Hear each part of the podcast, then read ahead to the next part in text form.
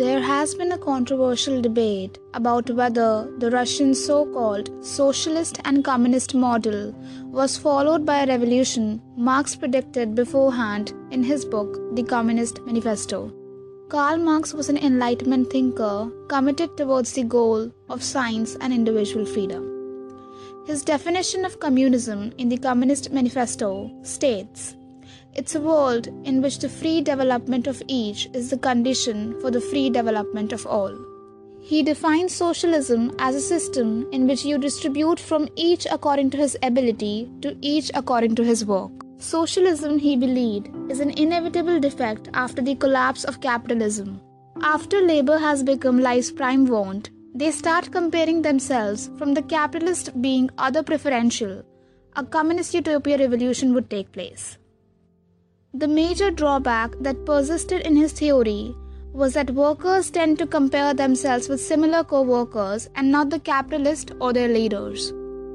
His theory crisis predicted five major steps leading to workers' revolution against the then existing capitalist regimes.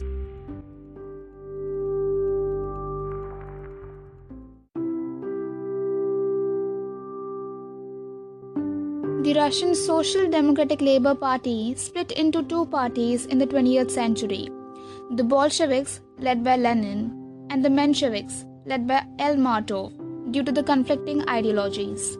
The Bolsheviks believed in utmost dictatorship and authority of the proletariat, whereas the Mensheviks were liberal and wanted a fair democratic rule in Russia.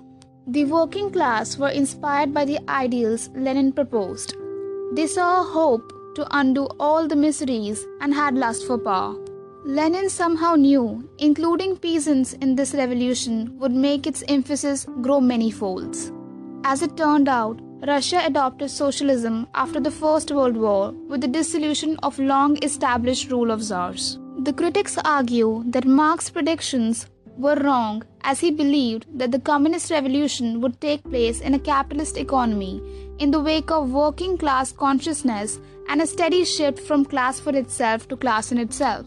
However, to his surprise, the revolution took place in a peasant society with the emergence of October Revolution in Russia during the First World War.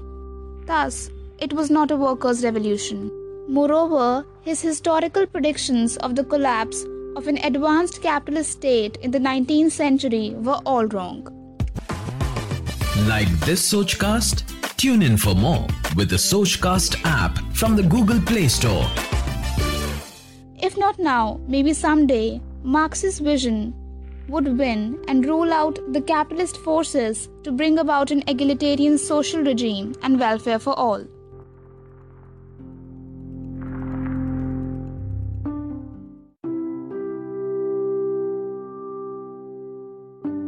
The Russian model and Marxist prediction pose a wide range of differences in terms of historical stages that were prerequisite to bourgeois capital disbandment.